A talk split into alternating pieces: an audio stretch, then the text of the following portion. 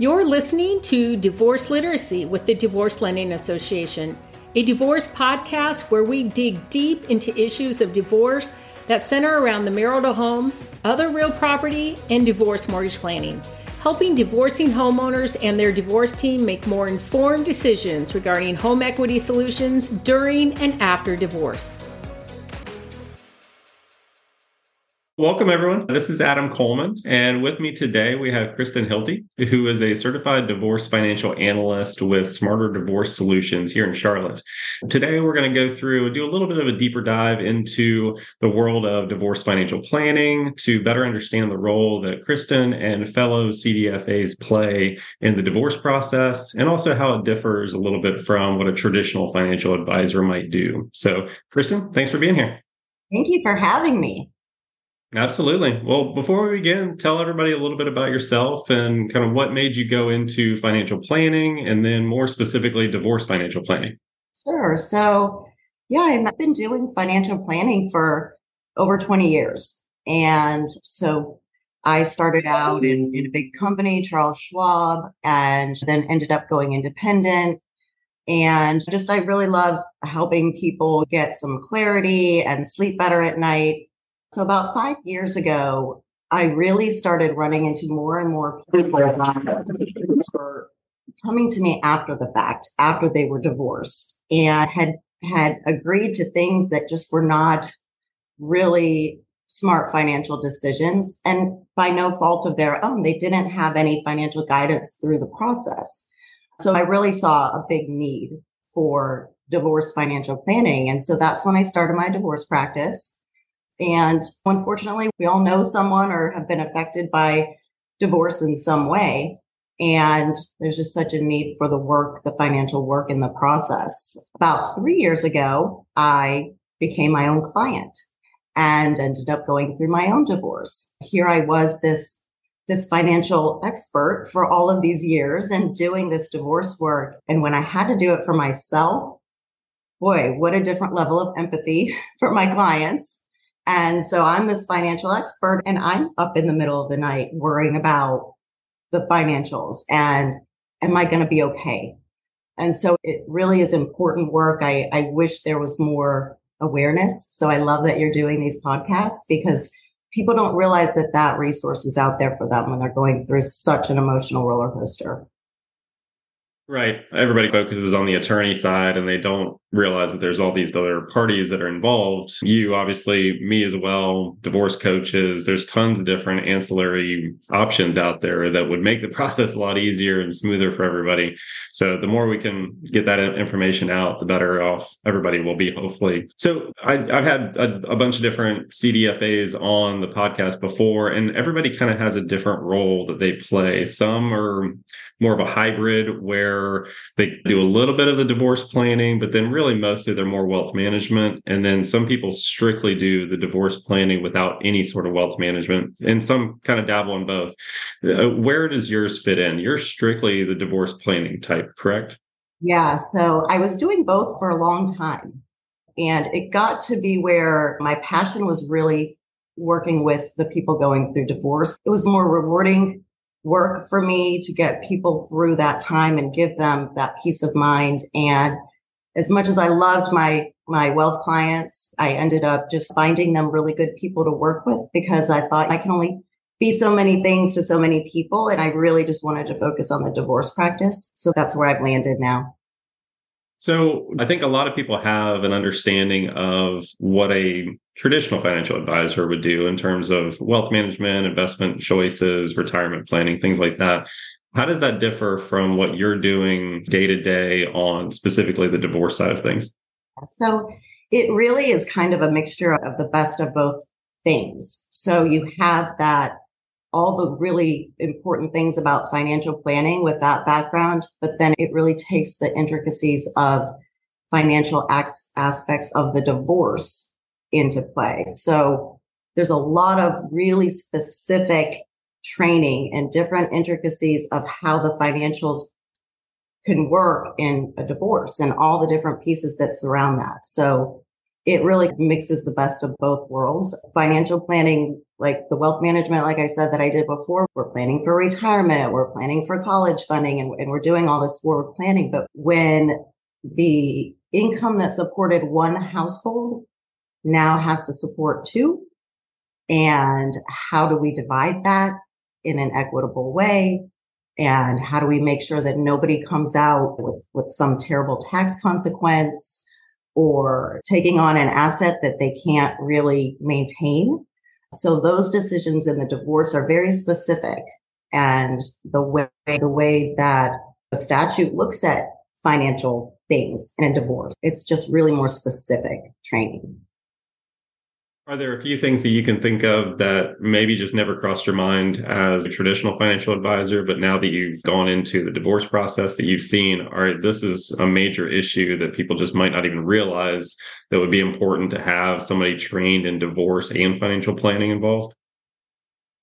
Yeah, so some things like executive compensation and restricted stock units, and how are those looked at in a divorce? And it varies by state. And what are the different ways that you can work with those types of more complex assets?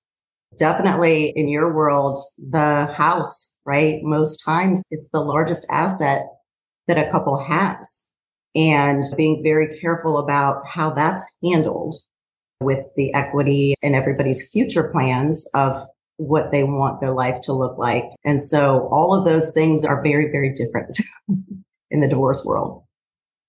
Do you get more involved in, I guess, more of the financial coaching side of things with budgeting and, debt payoffs, things that not necessarily many financial advisors sometimes do? They tend to work with higher net worth clients that have a lot of that stuff nailed down already, and it's mostly investments side of things. Do you find that it veers closer to that side of things on the divorce planning piece? Yeah, that's such a great question. And it really is a gigantic part of the process when I'm working with a client. We really have to get a good, clear vision and picture of what are your post-separation, post-divorce expenses going to be. And a financial planner doesn't, like you said, typically work with detailed budgets and things like that. But when you think about, one spouse that may need spousal support or alimony, how do you know what that is unless you can really get a clear picture to show this is the true need and decide what lifestyle changes might need to be made or adjustments in those budgets? And it affects the whole picture. It affects how the assets are divided. So it's such an important piece. Another part of that is a lot of people really think of a CDFA when they're really complex financial situations. And really, a lot of the work that I do are not couples with super complex financial situations, but whether you're the CFO of the family or not, sometimes you don't know what the electric bill is. You haven't paid a bill in 20 years, right? And it's so overwhelming. So when you have one spouse that maybe doesn't understand the investments as much as the other spouse or doesn't understand what the expenses are, it's so important that that spouse gets really educated on those things. So education is a huge piece of my role in the process. Yeah, it's rare that both people are in tandem with that, where they're both handling the finances 50-50. There's definitely always a split there, it seems like, where one person's just let the other person handle a lot of that stuff and they're kind of flying blind afterward. So I was wondering what you had kind of dealt with. Are there different apps or programs or software that you tend to use when it comes to the divorce financial planning? And does it differ quite a bit, obviously, than what a traditional financial advisor would have in terms of their financial planning software? Yeah, so financial planning software for a typical financial advisor is really looking more at projections as far as, asset allocation and things like that and retirement planning. The software that I use, and everybody uses a different method, but I use family law software, which has a financial component to it. And it allows me to, I can't be giving investment advice and things like that. I don't do the financial planning. I can do some really good projections for people so that they have that clarity of what their future is going to look like. So it has all of the tools that I need for someone to really work with somebody to get an idea of what their expenses are, what the assets are worth, the best ways to divide asset division pieces of it, because typical financial planning software is not going to do asset division models. Is there a line that you can't cross in your world in terms of investment advice? Obviously, you've been licensed to do that. You've done it in the past. Do you maintain those licensing to allow you to give investment advice, or is it strictly a no-go for divorce planning? Yeah, so it is a no-go for divorce. CDFA work. I do maintain my license, but I don't do that work. And so even when I was doing that work, I make sure I'm fully disclosing with my divorce clients, I am not wearing that hat in this situation. Right. And especially when I'm a financial neutral, I'm there as an educator. I'm there to make sure everybody understands all of the pieces of the financial picture and that everybody can really make decisions from a place of clarity and not emotion. The financial neutral, maybe speak to that a little bit, because some people understand that and some people don't. So you have the ability, and correct me if I'm wrong, you can obviously represent each individual, kind of an advocacy type of role for one particular spouse, or you can come in as a financial neutral, typically in a collaborative divorce situation, I'm assuming. What are the different roles that you're playing in each of those situations? So when I'm acting as a financial advocate, I am just working with one spouse, and whether they have an attorney or if they're in a mediation setting, I can work as a financial advocate. In that case, I'm absolutely giving them advice on the best outcome for them as far as asset division and things like that for their future, but I'm still not giving investment advice. Right. Then in a neutral situation, which I love to work as a financial neutral, there are a couple scenarios where I work that way. And one is in a mediation setting so that both parties are getting all of the same information and they're able to make their decisions from a place of knowledge and clarity and both on the same page about things. And then collaborative divorce is a little bit different because there are more professionals involved. And that's another case where I work as a neutral and just to really help come up with some creative ideas sometimes. So as a neutral, I'm not there to say, this is what you should do. I'm there to say, well, hey, that's what this would look like. Have you thought about this? I've seen people do it this way before. And we can kind of brainstorm on a lot of different ways to do things that really work for that family. Equitable does not mean equal. And what's equitable for one family isn't for another. And so you can do those type of creative things when you're in a mediation setting. When you're in a collaborative setting, it's a lot different when you're in a litigated setting. You're more limited to the creative options there. Right. Any sort of high-level advice that you would give for somebody kind of starting down that divorce path? What do you think the first kind of key steps would be for somebody? As early as possible, just start getting yourself informed and reaching out to resources like myself as a CDFA for financial information, or look at the mediation option, look at all of the different types of processes. I think that most people, it's just unfortunately the way it is, they think they just have to go call an attorney and lawyer up, and without really having all the information on all the other types of processes that they could work through. So getting informed and deciding what is the right process for your family, because like I said, every situation is unique. And so getting that information, especially when there are children involved, conduct yourself as if your children are watching, because you're still going to be a family. It's just going to look different. If you have to co-parent, really do the research to find the right process that sets you up for success for that co-parenting relationship. And that kind of gets into my next question. And we talked about a few of the different roles that obviously there are in the divorce team. You got the attorney, which there's not many ways around getting an attorney, obviously.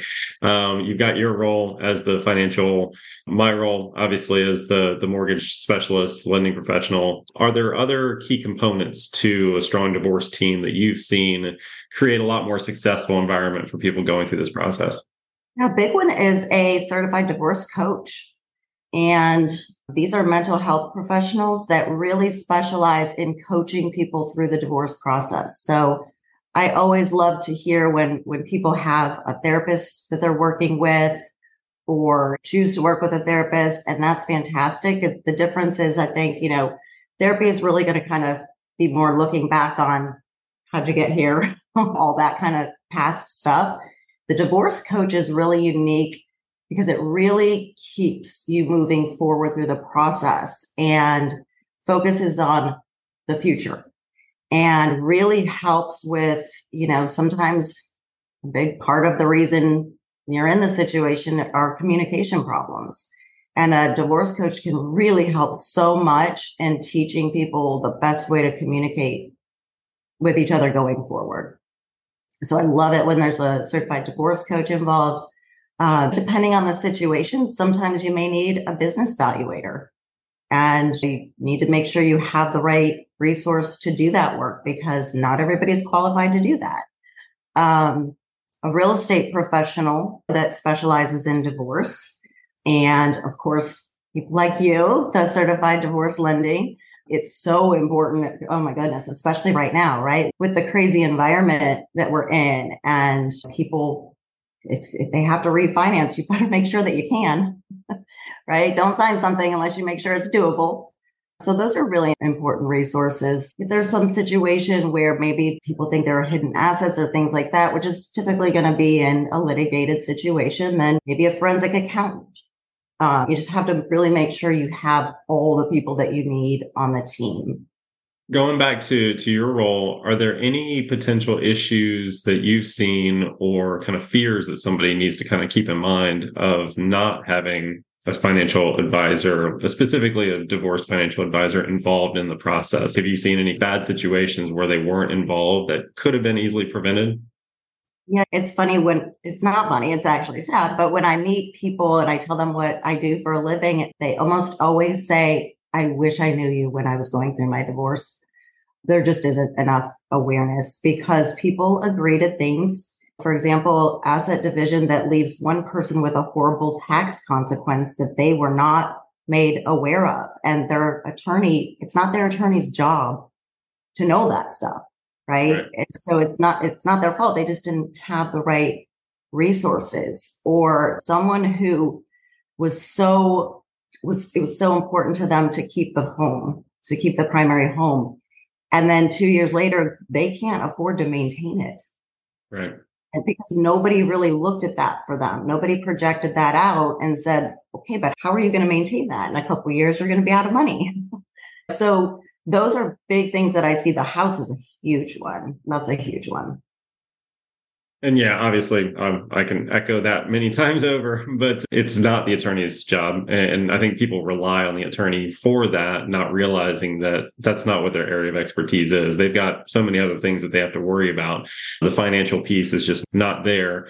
Do you think it's this misconception, I guess, that financial advisors typically only work with high-end clients? Is that part of the reason why people aren't thinking to get a financial advisor involved, or do you think it's something else?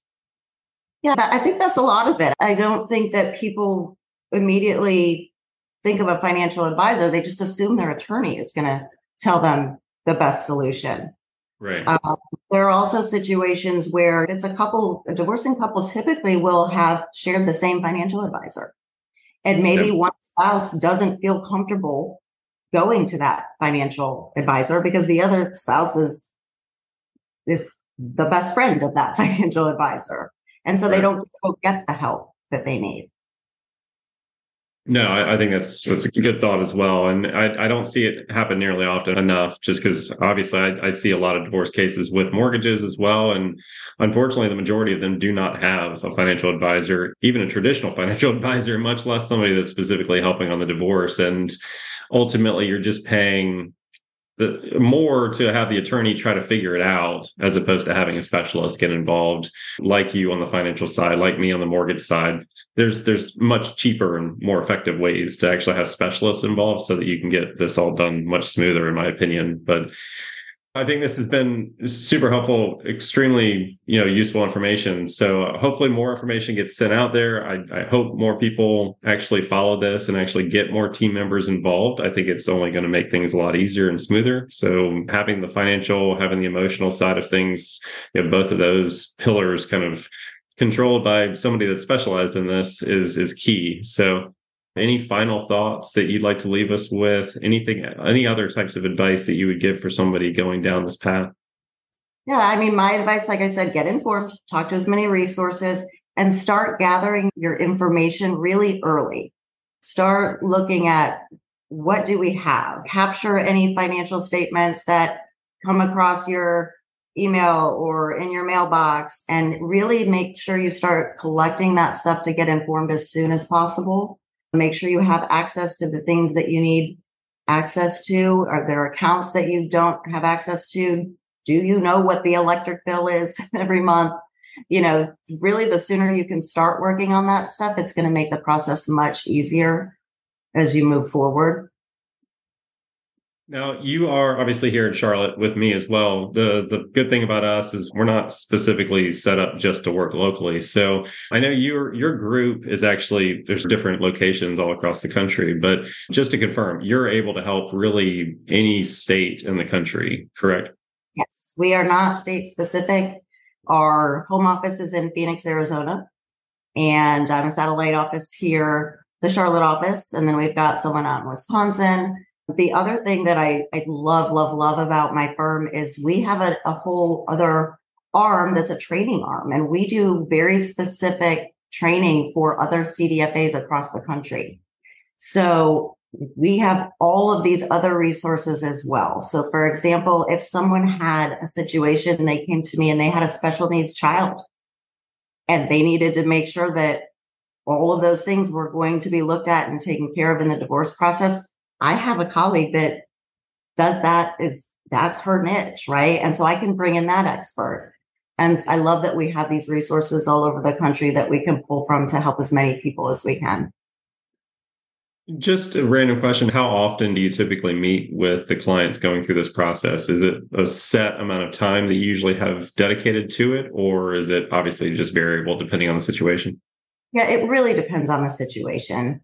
A litigated case can go on for quite a while, right? Yeah. Unfortunately, a collaborative case, we can usually get that done in a few meetings, but I spend a lot more time with the individuals on the financials. So it depends on how complex. It depends. If one spouse needs more time with me, they get more time with me because I need to make sure they're prepared, because nobody wants to sit in a collaborative situation or a mediation session with someone who can't make a decision because they just don't know. Because they're scared, right? So I like to just take that burden off of those people. So it really just depends on everybody's unique situation. Well, perfect. This has been extremely helpful. I appreciate you taking the time. Is there a better way of kind of tracking information down about you and kind of the services that you offer? Sure. So our website is smarterdivorcesolutions.com. And if anybody wanted to email me directly, it's Kristen@smarterdivorcesolutions.com. And that's Kristen. And we would love to help. We do complimentary consultations just to make sure people are going down the right path and getting the right resources and putting them in a position where they're choosing a process that's really going to work for their family. And then do you have a network of people afterwards? You said that if they did need further financial planning help, you basically set them up with people there that you trust as well?